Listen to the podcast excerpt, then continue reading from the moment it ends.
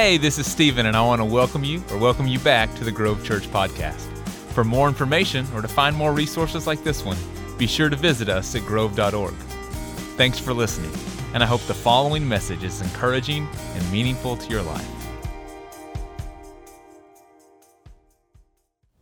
Hi, friends, and good morning. Welcome to Church Online here at the Grove. My name is Stephen, and I'm one of the pastors here, and we are so glad that you are watching with us. Wherever you are, we're glad that you are participating, even if it's in your pajamas, even if it's surrounded by pancakes or donuts or whatever kind of smorgasbord breakfast feast you've got in front of you. Personally, I'm jealous because it's just me here in an empty room with no food, but you have it far better than I do. And so I hope that you are ready for us to talk about some important things this morning. We're going to be talking about probably my favorite story in all of the Bible. Um, but first, I want to talk about kind of what's been happening the last couple of weeks. Uh, I don't need to remind you about COVID 19 and the coronavirus that we're all dealing with and we're all sheltering in place because of. But if you're like me, uh, the rest of your life didn't get the hint or didn't get the notice that life had changed. And so, if you're like me, you're still having to pay bills and, and go to work and do all of the normal things that life requires, uh, but now it's far more difficult and far more inconvenient because of all of the other stuff that we're having to deal with with COVID 19. And I've heard a lot of different metaphors being used about kind of life in this new reality right now.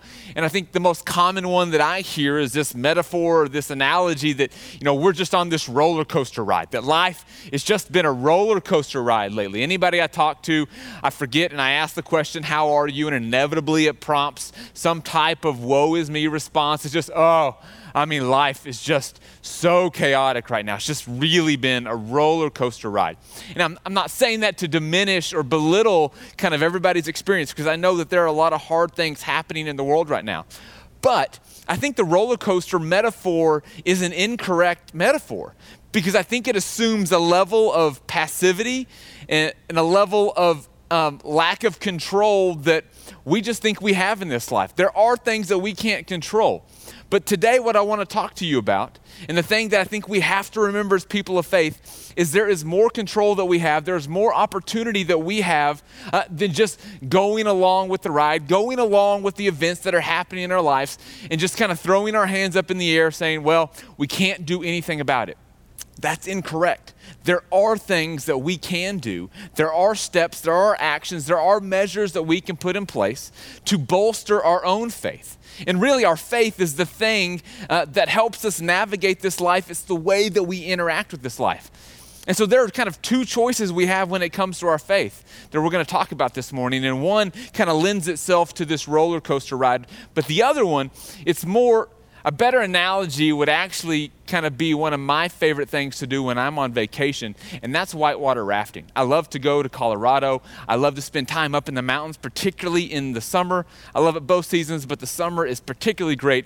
In my family, my brother, dad, and I, we love to go whitewater rafting. And now it's not just any whitewater rafting, but the bigger, the scarier, the more intense, the better. Anything that you see that makes you a little nervous, that you get a little afraid as you're paddling up to it, that's what we like. So, class threes, class four, class five rapids, that's, that's our starting place. We want to be scared. We want the potential of being uh, thrown out of the raft or the raft flipping. That's like our starting baseline. Now, because we like to do this and we've done it quite a bit over the last decade or so, I've learned a little bit and kind of paid attention to kind of how you have to operate the raft, how you have to conduct yourself when you're in the middle of the rapids. And I think the rapids are a far better analogy for what we're dealing with in our current situation than just a roller coaster, than a fixed track where we have no impact, where we have no influence on what's happening around us. Now, in the rapids, you're natural default, your natural inclination when you come to a section that's particularly violent and particularly dangerous, ones that fills you with fear, is your inclination is to shrink back. Your inclination is to kind of withdraw, to take your paddle out of the water. Now, when you whitewater raft, you kind of hang off the edge of your seat. Your inclination, when you start to see the rapids, when things start to speed up and get a little bit turbulent, your inclination is to slide towards the center of the raft, the center of the further away from the water, distancing yourself from the things that might be dangerous, from the things that might be harmful. But that's the wrong approach. And it's the wrong approach because when you remove yourself from the situation, when you shrink back, when you slide off the edge, when you take your oar out of the water, you now have lost the ability to impact and influence how you are able to navigate the rapids that you find yourself in. And I think that's a far more apt analogy for our life of faith, particularly in times that feel like the rapids. Maybe some of you, the water's a little calm, but you anticipate that rapids are coming up ahead. You know that down the road, further upstream or downstream, as the water's coming, you can see things are about to get turbulent. So maybe you're looking at your situation, maybe your financial situation, maybe your job situation, maybe your family situation, and you're in the middle of smooth waters right now. But you can see, you've got the foresight. You know that there is white water up ahead. There is trouble coming down the way. And so maybe for you, this is an appropriate kind of message for you so that you can be prepared.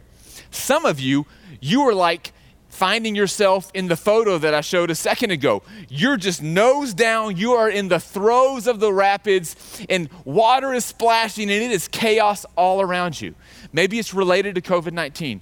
Maybe you have loved ones who are sick. Maybe you are feeling the financial implications of the economic downturn that we're in the middle of. Maybe you're in the financial sector and you're just watching the stock market go up and down and down and down and then up and back down. And you're just holding on for dear life. Or maybe for you, you are now a homeschool teacher and you never thought that that would be something that you would put on your kind of resume. You never planned to be a homeschool teacher. You loved your life outside. You loved sending your kids to school and having a break from them. And now you get to spend all of this time with them in your home, maybe plus your spouse. And so for some of you, you're in the middle of the rapids right now. So what do we do? We have two choices, really. The first is to shrink back to take our oars out of the water, to slide off the edge of the raft, and just to have the water impact us, be impacted upon by the rapids that we find ourselves in. That's one approach, but I don't think that's the most faithful approach. The other approach is we slide to the edge, we stick our paddles in the water, and we begin to row. Now, that's what that's the way that experienced whitewater guides tell you to navigate the rapids. You have to dig in, and they'll give you commands like forward two, and then everybody digs in forward two, or backwards two, and everyone's backwards two. And they give you commands, and you act upon the rapids that you find yourself in. You influence your raft as it's navigating the water. And I think that the same is true for our faith we have two options when it comes to the way that we live our faith out in the world, particularly in the midst of the rapids. And so that's what I want to talk to you about this morning. I want to give you some tips, some guidance on how you can do that. And to do so, I want to walk you through, like I said before, my favorite story, perhaps in all of Scripture. Now, the reason it's my favorite story, and perhaps of all of Scripture, is because it has moments of high drama there are some climactic scenes and there are some great lines. I love dialogue, particularly great dialogue in famous movies. You know, that one line that just the entire movie is built upon. And it just, the moment that you hear it, you're like, oh, this is the best movie. This story has one of those lines. And in that line, I think is the key to us as people of faith, uh, how we navigate the rapids in our lives. So, the story that we're going to look at today occurs in a similar time period as the time period we talked about last Sunday. So, if you need to catch up from last Sunday, go ahead, push pause, watch the sermon from last week. I'll wait for you. All right, now that you've caught up, here's what we talked about last week. There was this period of time in the life of the people of Israel called the Babylonian exile. That's when this Babylonian empire came destroyed all of Jerusalem, and then took the best and the brightest into Babylon, where they were then captives and had to serve the kings of Babylon. This was a horrible time period for the people of Israel because they understood that the way that God was in relationship with them to be highly connected to their location in Jerusalem. God lived in the temple, and the temple was in the middle of Jerusalem. And if they had their temple destroyed and Jerusalem was destroyed and they were no longer in the promised land that God gave them, how could they have a relationship with their God? Where was their God? Was their God even present in the midst of all of this exile in a foreign land? So today, the story that we're looking at occurs as people from Israel, as these Hebrew people, were trying to understand how to live, how to navigate life in a foreign land. And so for some of them, it felt unstable, uncertain, uh, painful, and hard. They longed for the way that life used to be, but their current life didn't wait for them. Just like COVID 19 and the rest of our life, they're not waiting on each other. We're having to navigate these waters in the midst of COVID 19, but the rest of our life isn't stopping for it. The same is true for the people of Israel in the middle of the Babylonian exile. They have to go about their daily lives in the middle of a foreign land, far from home, and far um, away from the connection that they felt with their God. Now, the characters of this story, the heroes, the protagonists of this story, are three men named Shadrach, Meshach, and Abednego. Let's all say these names together Shadrach, Meshach, and Abednego. Yeah. If you're pregnant, looking for baby names, three great options for you Shadrach, Meshach, and Abednego. Now, these were Hebrew people, these were Israelites who were in captivity in Babylon, but these were smart, educated guys. And because they were smart and educated guys, they begin to work their way up through the ranks of the Babylonian people. And so people started to recognize the people in command, the people in high places begin to see how talented and smart and capable these three men were. And so they kept getting promotions, kept getting promotions. Well, you can imagine that if you were a, a Babylonian watching these Hebrew people you know, receive promotions ahead of you instead of you, you would begin to get a little resentful. You would probably get bitter, and you might devise ways to get them back or to make them pay for the, the, the success that they were experiencing. And this is what happens. You see, the king of Babylon, King Nebuchadnezzar, he decides that he is going to build a statue of himself. This is a guy with a lot of humility decides to build a 90 foot gold statue of himself. It is 90 feet tall and nine feet wide. So you can imagine this huge statue of King Nebuchadnezzar is erected.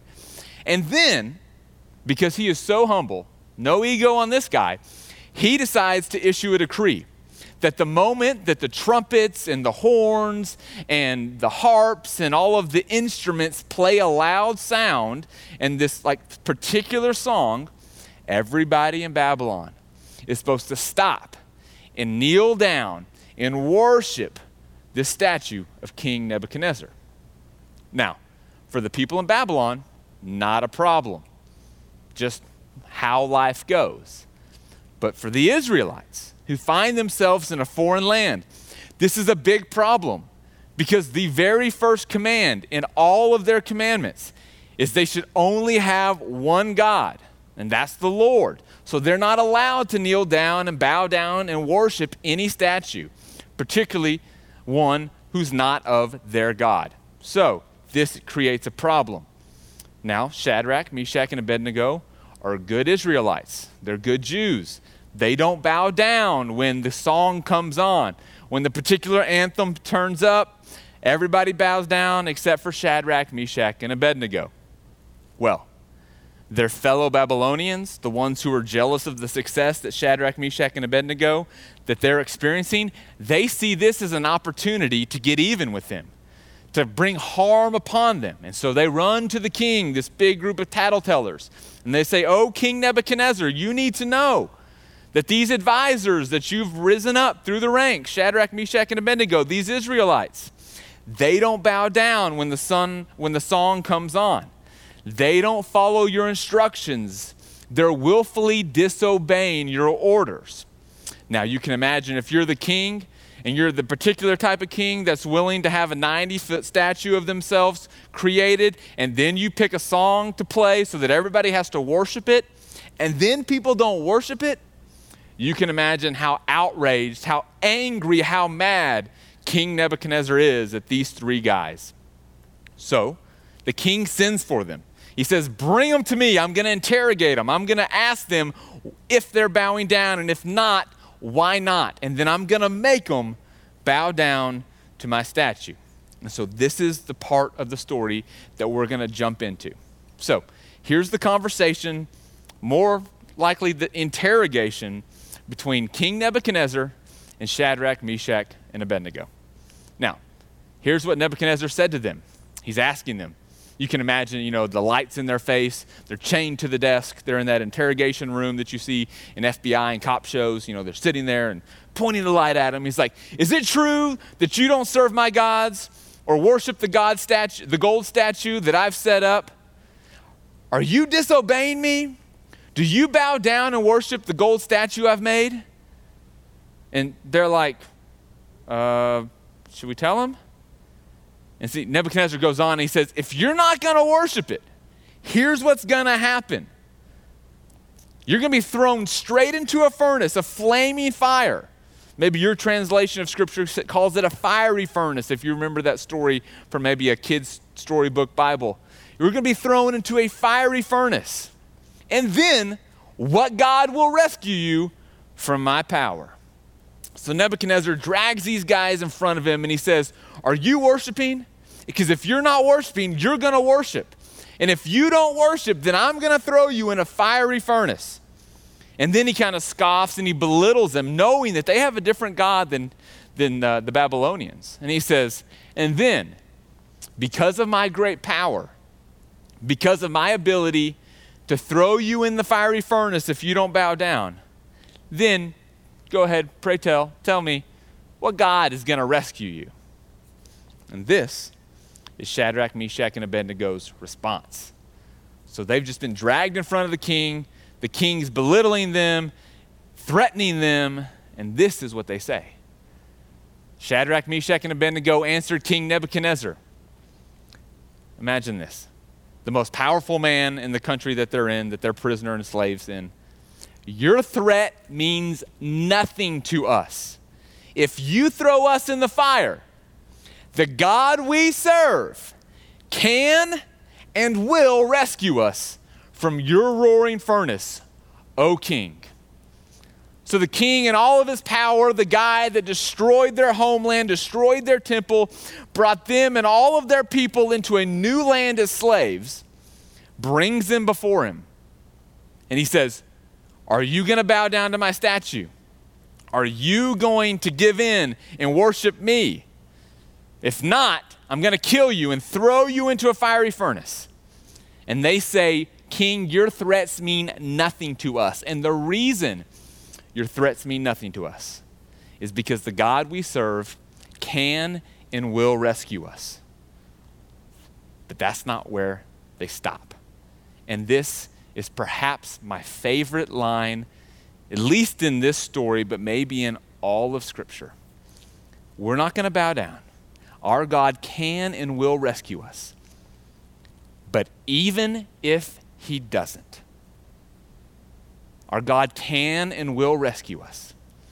But even if He doesn't, know this for certain we will never serve your gods, and we will never worship the golden statue you set up. So take that. That's kind of what they're doing. Can you imagine this moment if this was a story? These men in chains kneeling before King Nebuchadnezzar, the whole court surrounded around, spears pointed at their throat, and the king's like, Are you going to serve and bow down and worship my statues and our gods? And they say, Never. Our God's going to save us. And even if he doesn't, we're still not going to worship your gods, and we're not going to bow down to your statue. That phrase, even if, it is such a powerful phrase for our faith. it should be the defining characteristic of our faith, particularly in times of crisis, particularly in times of fear, uncertainty, particularly in the midst of the roaring rapids, when everything in your life feels upside down and uncontrollable. What if we as a people could have even if faith, saying, We know that our God can get us out of this. We know that our God can protect us. We're going to trust and believe in our God. And even if He doesn't do the things that we know He can, even if He doesn't save us, help us, keep us out of debt, even if He doesn't ensure that we have a job throughout this uncertain time, even if He doesn't, we're not going to stop trusting. We're not going to lose our faith. You see, the alternative to an even if faith an even if faith that acknowledges the hard truth, the brutal facts, the reality of the current situation. You see, Shadrach, Meshach, and Abednego, they knew that the fiery furnace was hot. They knew what would happen if they would be thrown in. They also trusted that their God could deliver them. They didn't ignore, it's not this Pollyanna faith like everything's going to be fine. No, it is a faith that wrestles with and grapples with the hard truths of the life that we find ourselves in the life that they found themselves in. But it said, even if God doesn't, we're going to still believe. We're going to press on. We're going to carry on. Now, the alternative to an even if faith is an only if faith. An only if faith is contingent on certain circumstances being met. And only if faith is dependent upon things going the way that you want them to go. And only if faith is only blue skies and calm seas. And only if faith shrinks from the rapids, it slides to the center of the raft, it takes the oar out of the water because it is not capable of handling adversity. It's not capable of dealing with the hard truths and the hard facts of this life.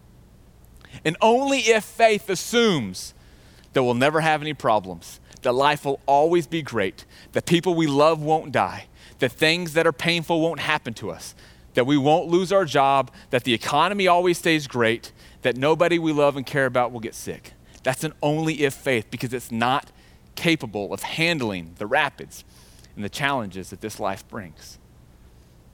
So, my friends, today, which one are we going to choose? An only if faith or an even if faith? You see, an only if faith, it, it's controlling. And only if faith requires us to have control over our circumstances. It says, Dear God, I want X or Y or Z to happen. It assumes that we know best what should happen in the world. It needs us to be able to control all of the variables in our lives. And only if faith is only able to stay intact if life goes the way we have planned life to go. Let me say that again. And only if faith is only capable of staying intact if life goes according to our narrative and to our script. It needs to control everything. It places ourselves in the position of God because we know best. We know more. Things need to happen this way. It couldn't possibly be any better than the way that we've drawn this up, than the plans that we have made for ourselves. It trusts in our own wisdom, our own foresight, and our own abilities. The other thing that an only if faith does is it's fragile. Because when things don't go according to plan, and come on, we all know none of this was according to any of our plans. The place we find ourselves in is not according to plan. And so, what happens to the people with only if faith? At some point, their only if is going to wear thin. They're going to crack. The facade will break. The structures will crumble. And they'll be wondering, God, are you even there? The only if faith people are the people that I worry most about when hard things happen in life because they're not capable of withstanding the storms.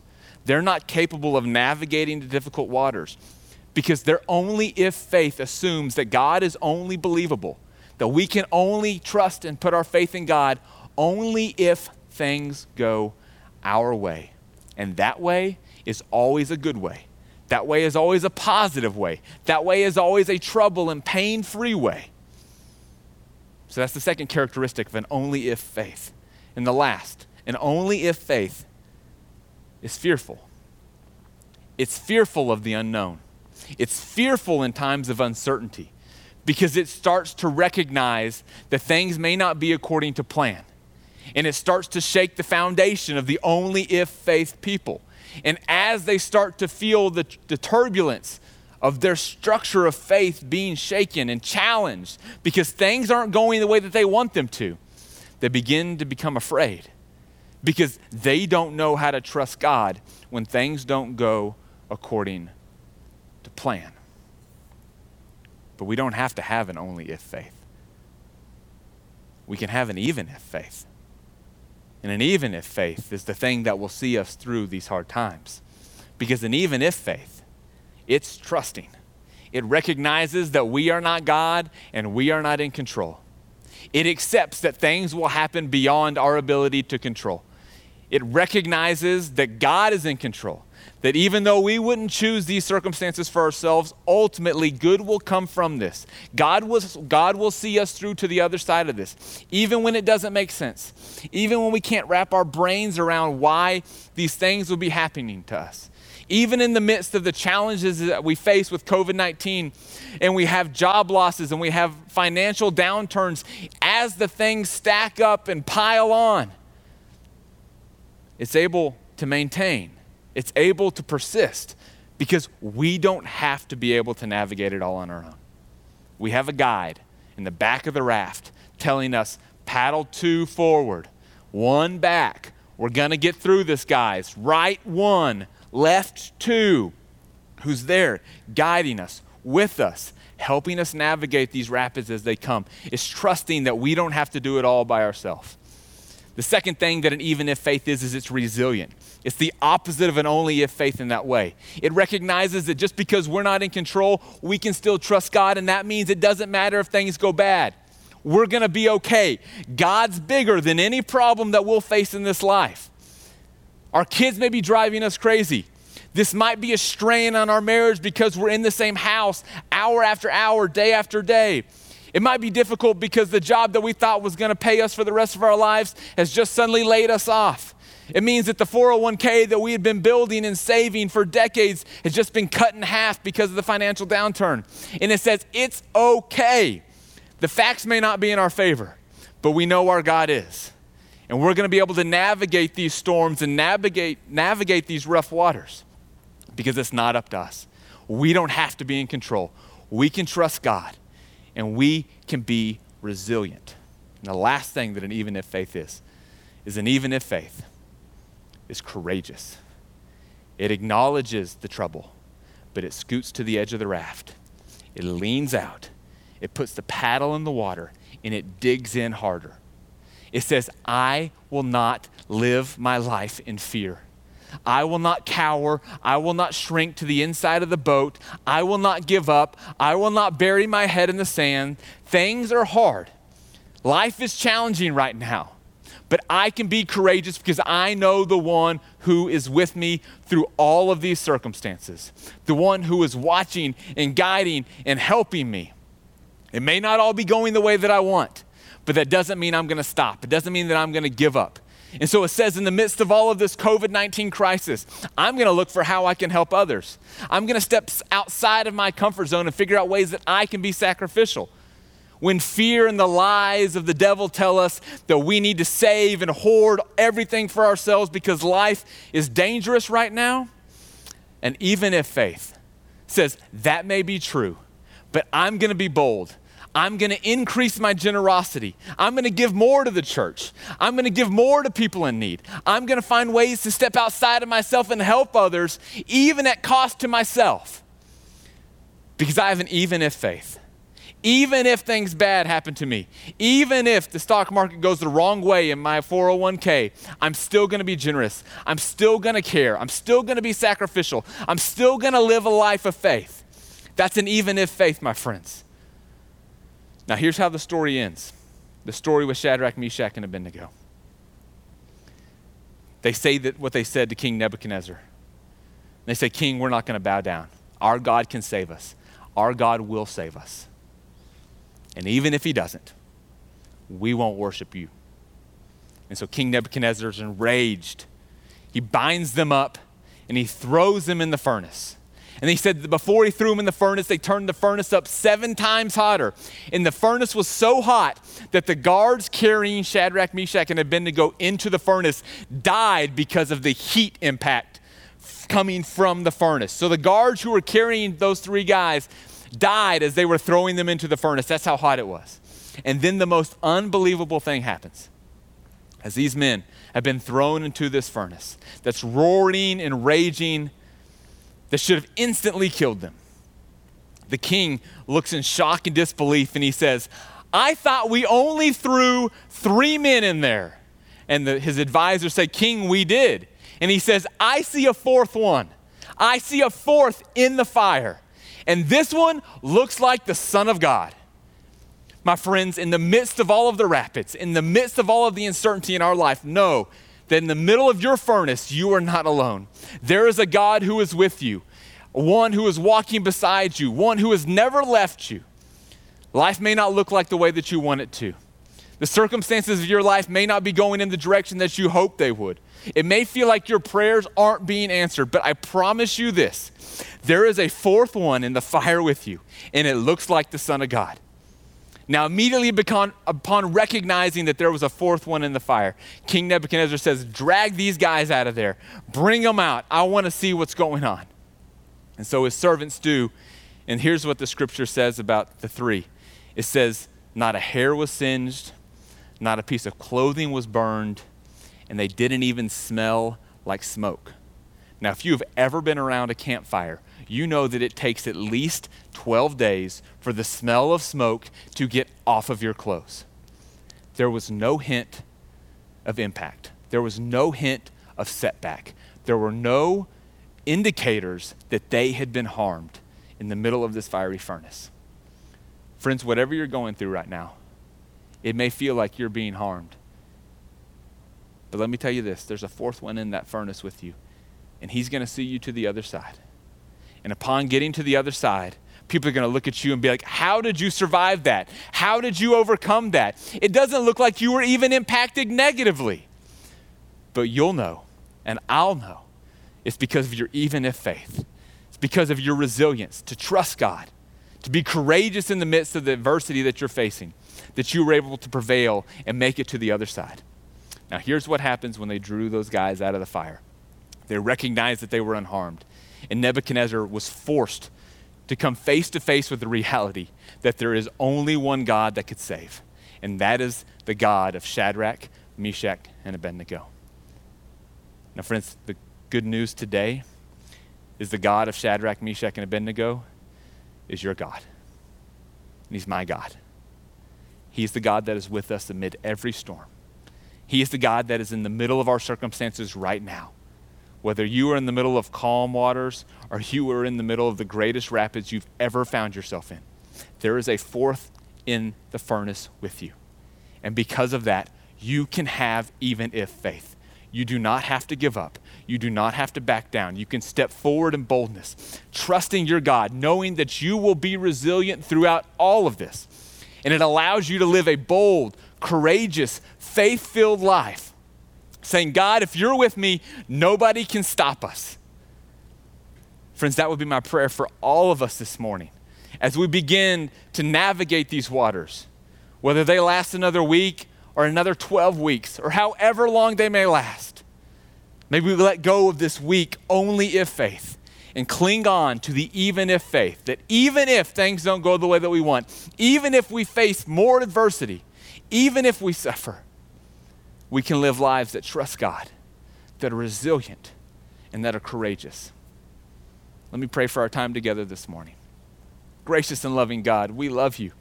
And we come before you acknowledging that you are God, that we are not, and that we place all of our trust in you. God, we know that it is scary. We know that we are fearful at times. But God, help us also to trust you to be resilient and courageous in the face of adversity, to know that even in the middle of our fiery furnaces, there is a fourth one with us.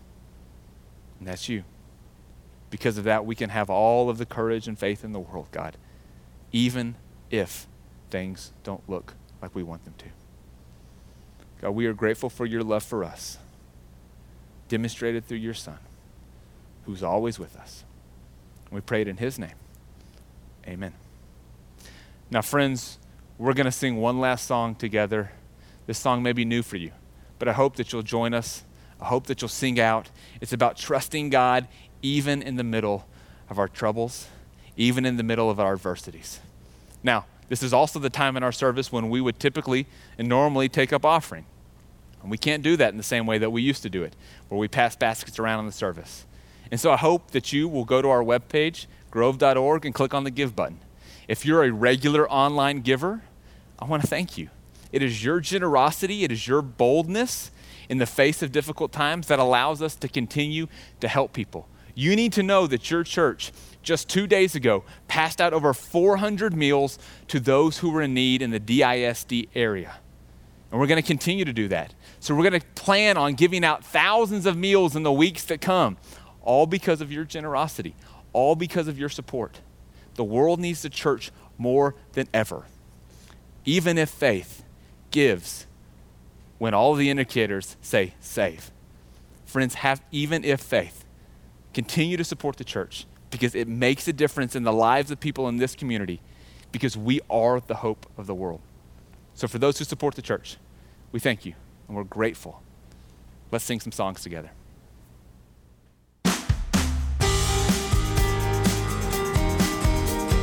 Hey, thanks again for listening.